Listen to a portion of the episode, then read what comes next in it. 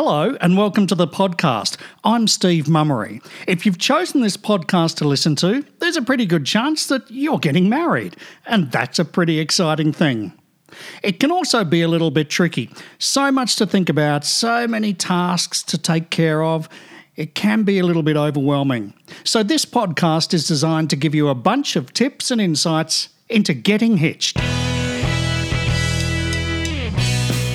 Getting from engaged to married is not a sprint, it's a marathon. It's a test for any relationship. So, in each episode of Getting Hitched, I give you insights and tips that help you navigate from engagement through to wedding day. And it's not just me, I keep calling on the Bride's Brain Trust to help us with some pieces of advice along the way as well. It's all in bite sized chunks you can listen to easily and quickly. Most episodes are only a few minutes long and just focus on one subject. It's not just for females either, guys, there's plenty for you along the way as well. Just like this episode, which you should get involved in because it talks all about what's involved in a typical wedding ceremony. One of the first things I get asked as a celebrant is how does a typical wedding ceremony run? So, this episode deals directly with what's involved in a typical wedding ceremony. When it comes to a non religious ceremony, most parts to a wedding are flexible as to whether you include them or not. It always depends on how long you wish your ceremony to go and how many different elements like readings, poems, songs, and rituals and that sort of thing that you want to include. There is no rule of thumb as to how long your ceremony should take, but the average ceremony I've done runs for about 25 to 30 minutes or thereabouts, and that feels about right. There are, however, four elements that are compulsory by Australian law to have within your wedding ceremony, which overall takes about two minutes. So that means if you just want a legal only ceremony, you're done in about two minutes. So here are those four things. Firstly, the celebrant must introduce themselves and their authority, which is as simple as my name is Steve Mummery, and I am authorised by the Attorney General to solemnise marriages according to Australian law.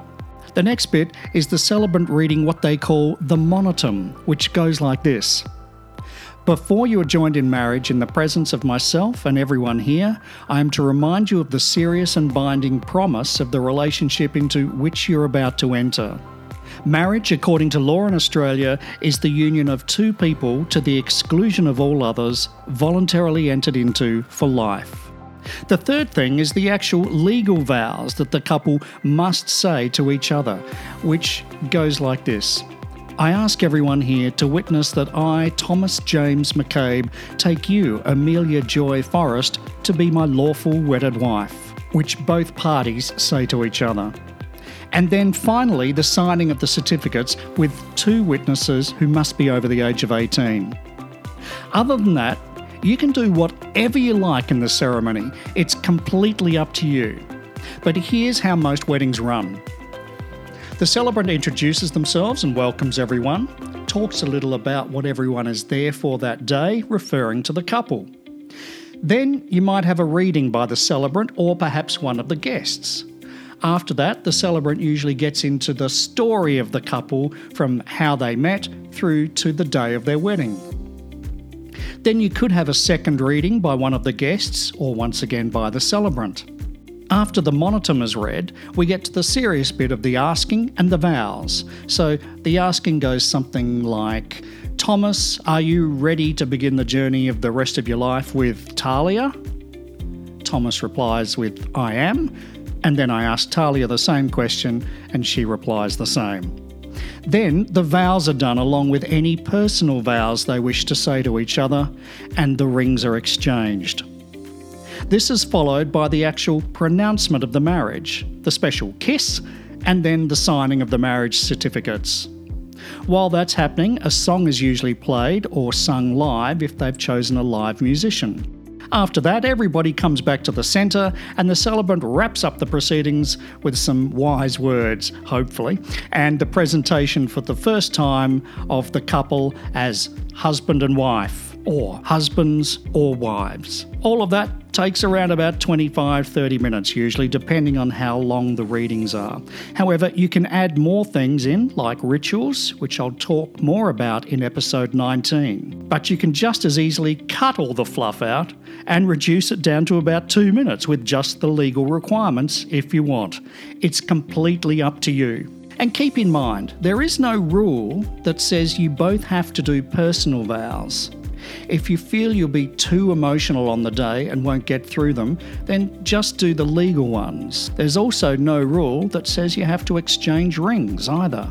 Just do what's right for you. But I'll leave you with one piece of advice don't make the ceremony too short because in your mind, even a 25 minute ceremony is going to flash past you like it was about two minutes on the day. So that's the general rundown of how a wedding ceremony unfolds.